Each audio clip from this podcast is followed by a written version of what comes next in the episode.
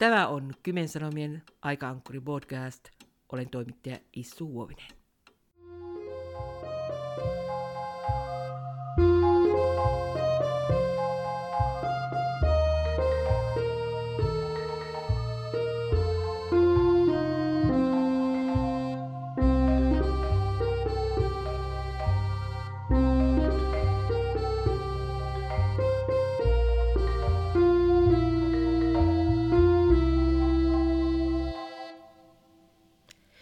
Esko Algren, tämä on sinun 87. itsenäisyyspäiväsi.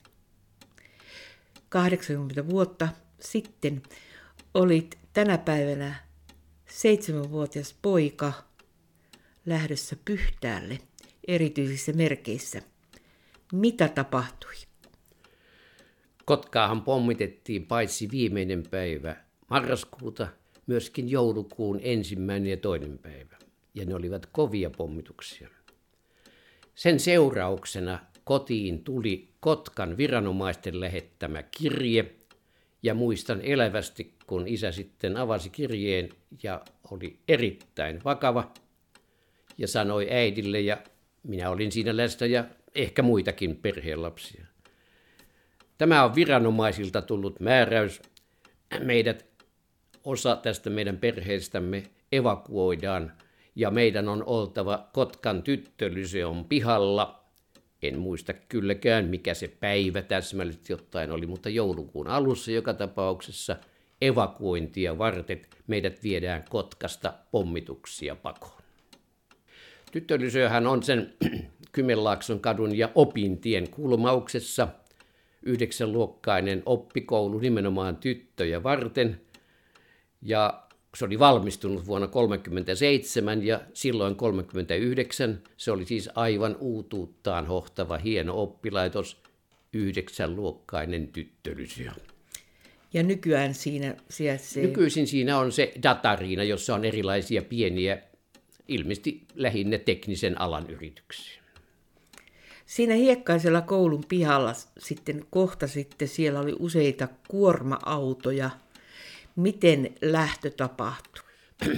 Yksinkertaisesti tosiaan kuorma-autoja oli useampia.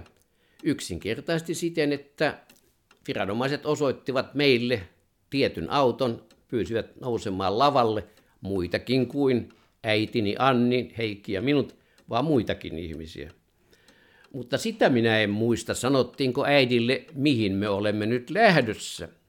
Mutta joka tapauksessa siihen kuorma-auton lavalle meidät nostettiin, pikkupojat, ehkä äiti jotakin portaita myöten. Ja sitten lähdettiin ajelemaan kohti Pyhtään siltakylää. Kyyti oli varmaan aika kylmää. Sen vain muistan, että koska se oli avolava, niin varmaankin meidän allemme oli laitettu jotakin patjoja tai pehmikkeitä. Mutta muutoin kun se oli avolava auto, niin sen muistan elävästi, että äiti otti Heikin ja minut ikään kuin näin suojelukseensa ja omalla takillaan suojasi meitä. Ja siinä sitten viuhotettiin silloista Helsingin tietä kohti Pyhtäät. Olitko kuinka paljon käynyt Kotkan ulkopuolella silloin varhaislapsuudessa? Minä itse henkilökohtaisesti siis. Se, siihen aikaan liikkuminen oli erittäin vähäistä ja Ennen minä Pyhtäästä esimerkiksi tiennyt yhtään mitään. Eihän se ole kovin kaukana, mutta joka tapauksessa kyyti oli kylmä. Te saavuitte sinne Pyhtäälle kuorma-auton lavalla. Oliko silloin pimeää? Se oli ilta. Ja sitten meille selvisi, että se on Pyhtääläin, pyhtääläisen Emil Spensin talo, johon meidät sijoitetaan evakkoina. Miten pitkä tästä sijoituksesta tuli? Koko talvisodan ajan kestävä. Me pääsimme sieltä kotiin vasta maaliskuussa, jolloin tehtiin se kuuluisa Moskovan pakkorauha ja sitten tulimme kotiin Kotkaan maaliskuussa. Eli neljän kuukauden koti. Koko talvisodan ajan. Ensimmäisenä iltana, miltä siellä Spensin talossa näytti? No se oli tietysti vähän erikoislaatuista. Yksi huone oli järjestetty evakkoja varten. Siinä oli kolme äitiä ja neljä lasta. Kaikille oli kyllä jonkinlainen vuode, mutta muutoin se huone oli raivattu tyhjäksi. Ja siinä me jouduimme sitten sen evakkokauden elämään. Puhuivatko äidit toisilleen ja miten lapset reagoivat uuteen perheeseen? Se oli normaalia kanssakäymistä. Jälkeenpäin olen ihmetellyt, että miten ne äitin ja ne kaksi muuta rouvaa keskenään tulivat toimeen, mutta kaikki olivat ilmeisesti sen verran hyvän tahtoisia ja ymmärtäväisiä, että näissä olosuhteissa on elettävä niin hyvin kuin mahdollista. Jäikö näiden perheiden isät sitten Kotkaan vai rintamalle? Minä luulen, että kaikki olivat ihan Kotkassa töissä, niin kuin esimerkiksi oma isäni ja oma isäni ja kaksi muuta miestä kävivätkin sitten perheitään siellä joskus tapaamassa, harvoin, mutta kuitenkin. Minkälainen tämä Emil Spence, eli talon isäntä, oli? Siinähän oli kuisti, tultiin eteiseen, oikealle se huone, mihin meidät oli majoitettu. Sitten vasemmalle oli iso tupa ja rouva ja Emil Spencein oma huone. Ja sitten oli sellainen vähän suurempi huone, jota ei käytetty. Vähän oikein sellainen saliluontoinen juhlahuone, jossa sitten myöskin oli Emil Spencein radio. Radio oli harvinaisuus. Esimerkiksi teillä kotona ei radiota ollut. Aivan. Me olimme kaikesta vain sanomalehden saadun tiedon varassa. Meillä ei ollut radiota.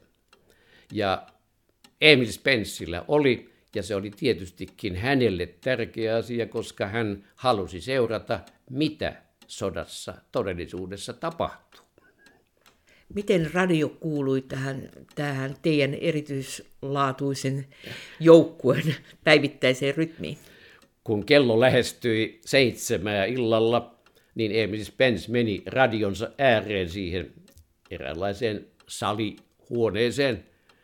Sen radion ympärille oli rakennettu jonkinlainen sähkölangoista tai mistä se olikaan sellainen kehä, hän selitti, Emil Spence selitti, että joku hänen ystävänsä ymmärsi näiden radioasioiden päälle ja se häkkyrä, joka siihen oli sen radion ympärille rakennettu, oli tehty sitä varten, että Neuvostoliiton puolelta tuli häirintää ja kun radio sanoi STTn uutisia, niin silloin alkoi heti välittömästi kuulua erään naisen ääni, josta minä en kylläkään tiennyt mitään, mutta silloin opin sen tuntemaan.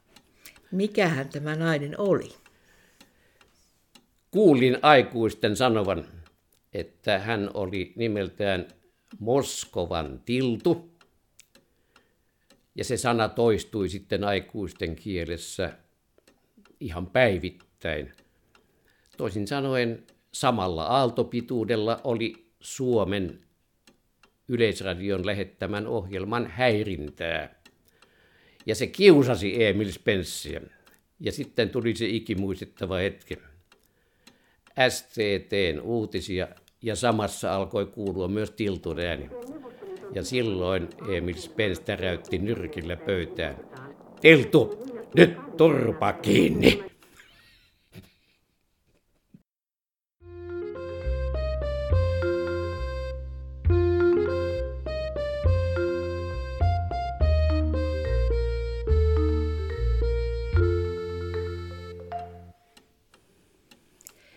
Minkä ikäisiä nämä muut lapset oli, eli mitä siellä evakkopäivien ohjelmassa teillä lapsilla oli? Minä en oikeastaan niistä muista lapsista muista mitään, mutta Heikin kanssa tietysti oikeastaan iloitsimme.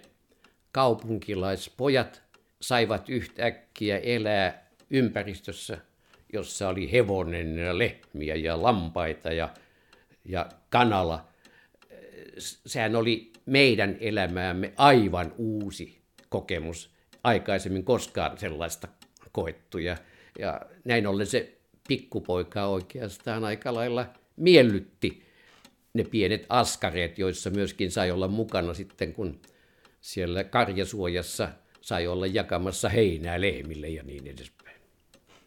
Melko pian sen jälkeen, kun olitte tulleet tilalle, niin oli myös Suomen itsenäisyyspäivä. Huomioitinko tämä juhlapäivä? Siitä minä en muista mitään. Tiesin tietysti, että itsenäisyyspäivä on, mutta siihen liittyviä tapahtumia silloin 39 en muista yhtään. Kantautuko tiedot ja henkilökohtaiset menetykset sinne evakkokotiin millä tavalla? Joo. Nämä muiden rouvien miehet ja myöskin isäni kävi silloin tällöin, ei usein, mutta silloin tällöin tapaamassa siellä Siltakylässä. Ja kaksi asiaa jäi erityisesti mieleeni. Toinen oli se, joka sai äitini purskahtamaan hillittömään itkuun. Nimittäin suunnilleen joulun aikaan oli Boulevardiin tullut osuma, ja isä kertoi, että meillä ensimmäisessä kerroksessa ei ole hätää, mutta neljäns, neljännen kerroksen asunnoista suuri osa tuhoutui ja myöskin osa kolmannen kerroksen asunnoista. Ja silloin äiti purskahti hillittömään itkuun. Isä koitti tyynnytellä ja sanoi, että kyllä me pärjäämme. Tosin ikkunat piti peittää pahvilla, kun kaikki ikkunat menivät rikki. Ja sitten asennettiin uusia laseja, mutta jokaiseen ikkunaan vain semmoinen pieni ruutu. Ja muutoin se oli pahvilla peitetty. Ja sitten toinen, joka sai kaikki haukkomaan henkeensä ja, ja en muista itkykö kukaan, mutta joka tapauksessa se oli tammikuun alkua, isä tuli käymään ja sanoi, että satamassa on hirvittävä onnettomuus. Jäänmurtaja Tarmo on saanut täysosuman ja kymmenet miehet ovat kuolleet siinä onnettomuudessa. Jälkeenpäin olen sitten historiasta lukenut, että niitähän oli lähes 40 miestä, jotka kuolivat siinä Tarmon pommituksessa. Se oli joka tapauksessa järkyttävä uutinen. Ja onhan se mahdollista, että se oli tullut myöskin radion kautta, vaikka Suomen oma radio lähetti tappio-uutisia aika rajoitetusti. Se kuuluu ikään kuin sodan aikaiseen viestintään, että omista menetyksistä ei haluta paljon kertoa, mutta isä kertoi tosiaankin tämän jäämurtaja Tarmon hirvittävän onnettomuuden.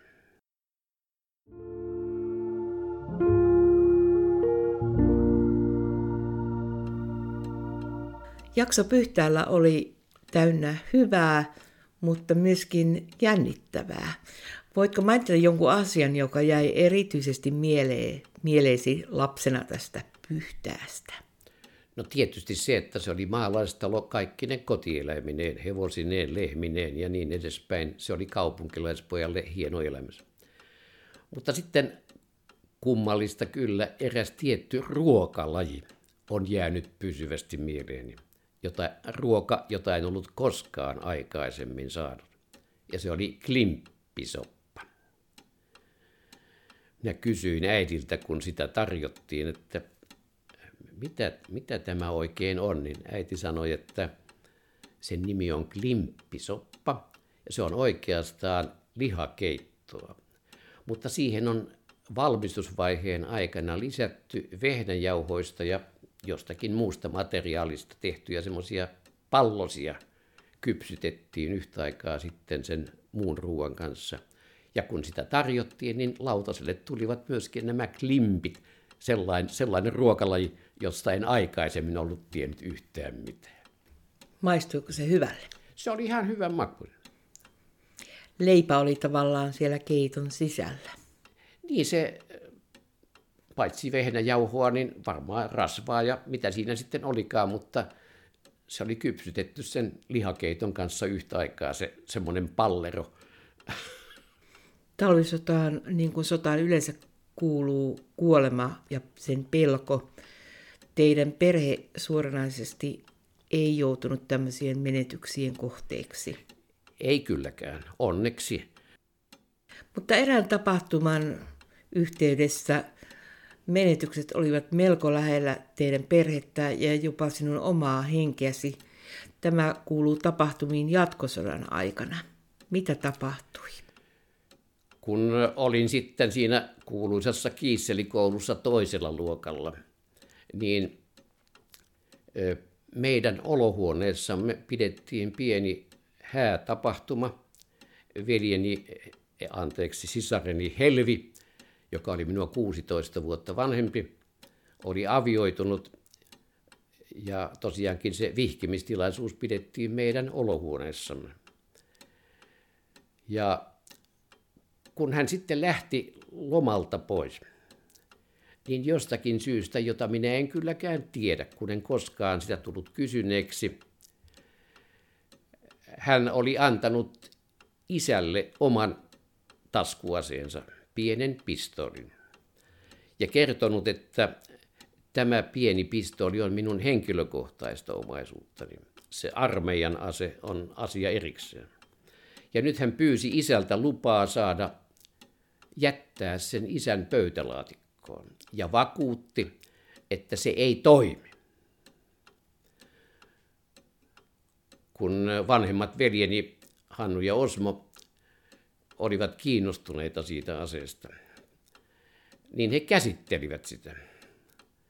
Ja jostakin syystä, jota minä en tiedä, se oli sillä hetkellä veljeni Hannun kädessä, käsitteli sitä asetta ja yhtäkkiä se laukesi. Ja minä olin linjalla ja pistoolin luoti meni minun mahastani läpi. Osa perheestä oli siellä keittiön puolella ruokailemassa ja me pojat odottelimme siellä olohuoneen puolella omaa vuoroamme. Isä ja kaikki muutkin tietysti ryntäsivät sinne olohuoneeseen, koska se aseen laukeaminen pienessä huoneessa, kova ääni. Isä kaappasi minut syliinsä ja vei sinne keittiön puolelle ja näki heti, että puserossa on reikä. Ja hän raotti sitten puseron ja housun välistä mahaa näkyviin. Ja siinähän se reikä oli. Muistan elävästi. Kysyin isältäni, kuolenkohan minä. Kyynelet tulivat isän silmiin, mutta ei hän vastannut mitään. Onneksi naapurissa oli jollakin puhelin ja saatiin soitetuksi ambulanssi, joka kiidetti minut sitten Kotkansaaren sairaalaan sinne mäelle. Hoitaja teki nopeasti esivalmistelut ja kertoi, niin että minäkin kuulin, että lääkäri on tulossa, hänet on hälytetty jostakin nopeasti paikalle. Ja tämä hoitaja sitten valmisteli pikkupoikaa leikkausta varten, työnsi kätensä tänne selkäpuolelle ja se luoti oli minun puserossani kiinni. Luoti, jota minä säilytin pienessä kukkarossani monta monta vuotta. Tästä oli se seuraus, joka minua tuli vastaan monta kymmentä vuotta myöhemmin eduskunnan saunanlauteilla. Minua vastapäätä nimittäin istui Hämeenlinnasta valittu kansanedustaja. Hän oli kirurgi. Ja kun me olimme kahden siellä lauteella, niin hän sanoi minulle, että Esko, suo anteeksi, että nyt kysyn kysymys mieheltä miehelle. Hän osoitti oikein sormellaan kuka se on toheloinut tuon sinun mahasi kanssa, kun se leikkausarvio on tuon näköinen. Minä arvasin heti, että hän kuvitteli, että minulle on tehty umpisuolen leikkaus. No minä kerroin Martille, mitä oli tapahtunut silloin, kun minä olin pikkupoika. Sitten hän huitaisi kädellä ja sanoi, no sitten minä annan silloiselle kollegalleni anteeksi. Eli hyvää itsenäisyyspäivää Esko Klimppisopan kanssa.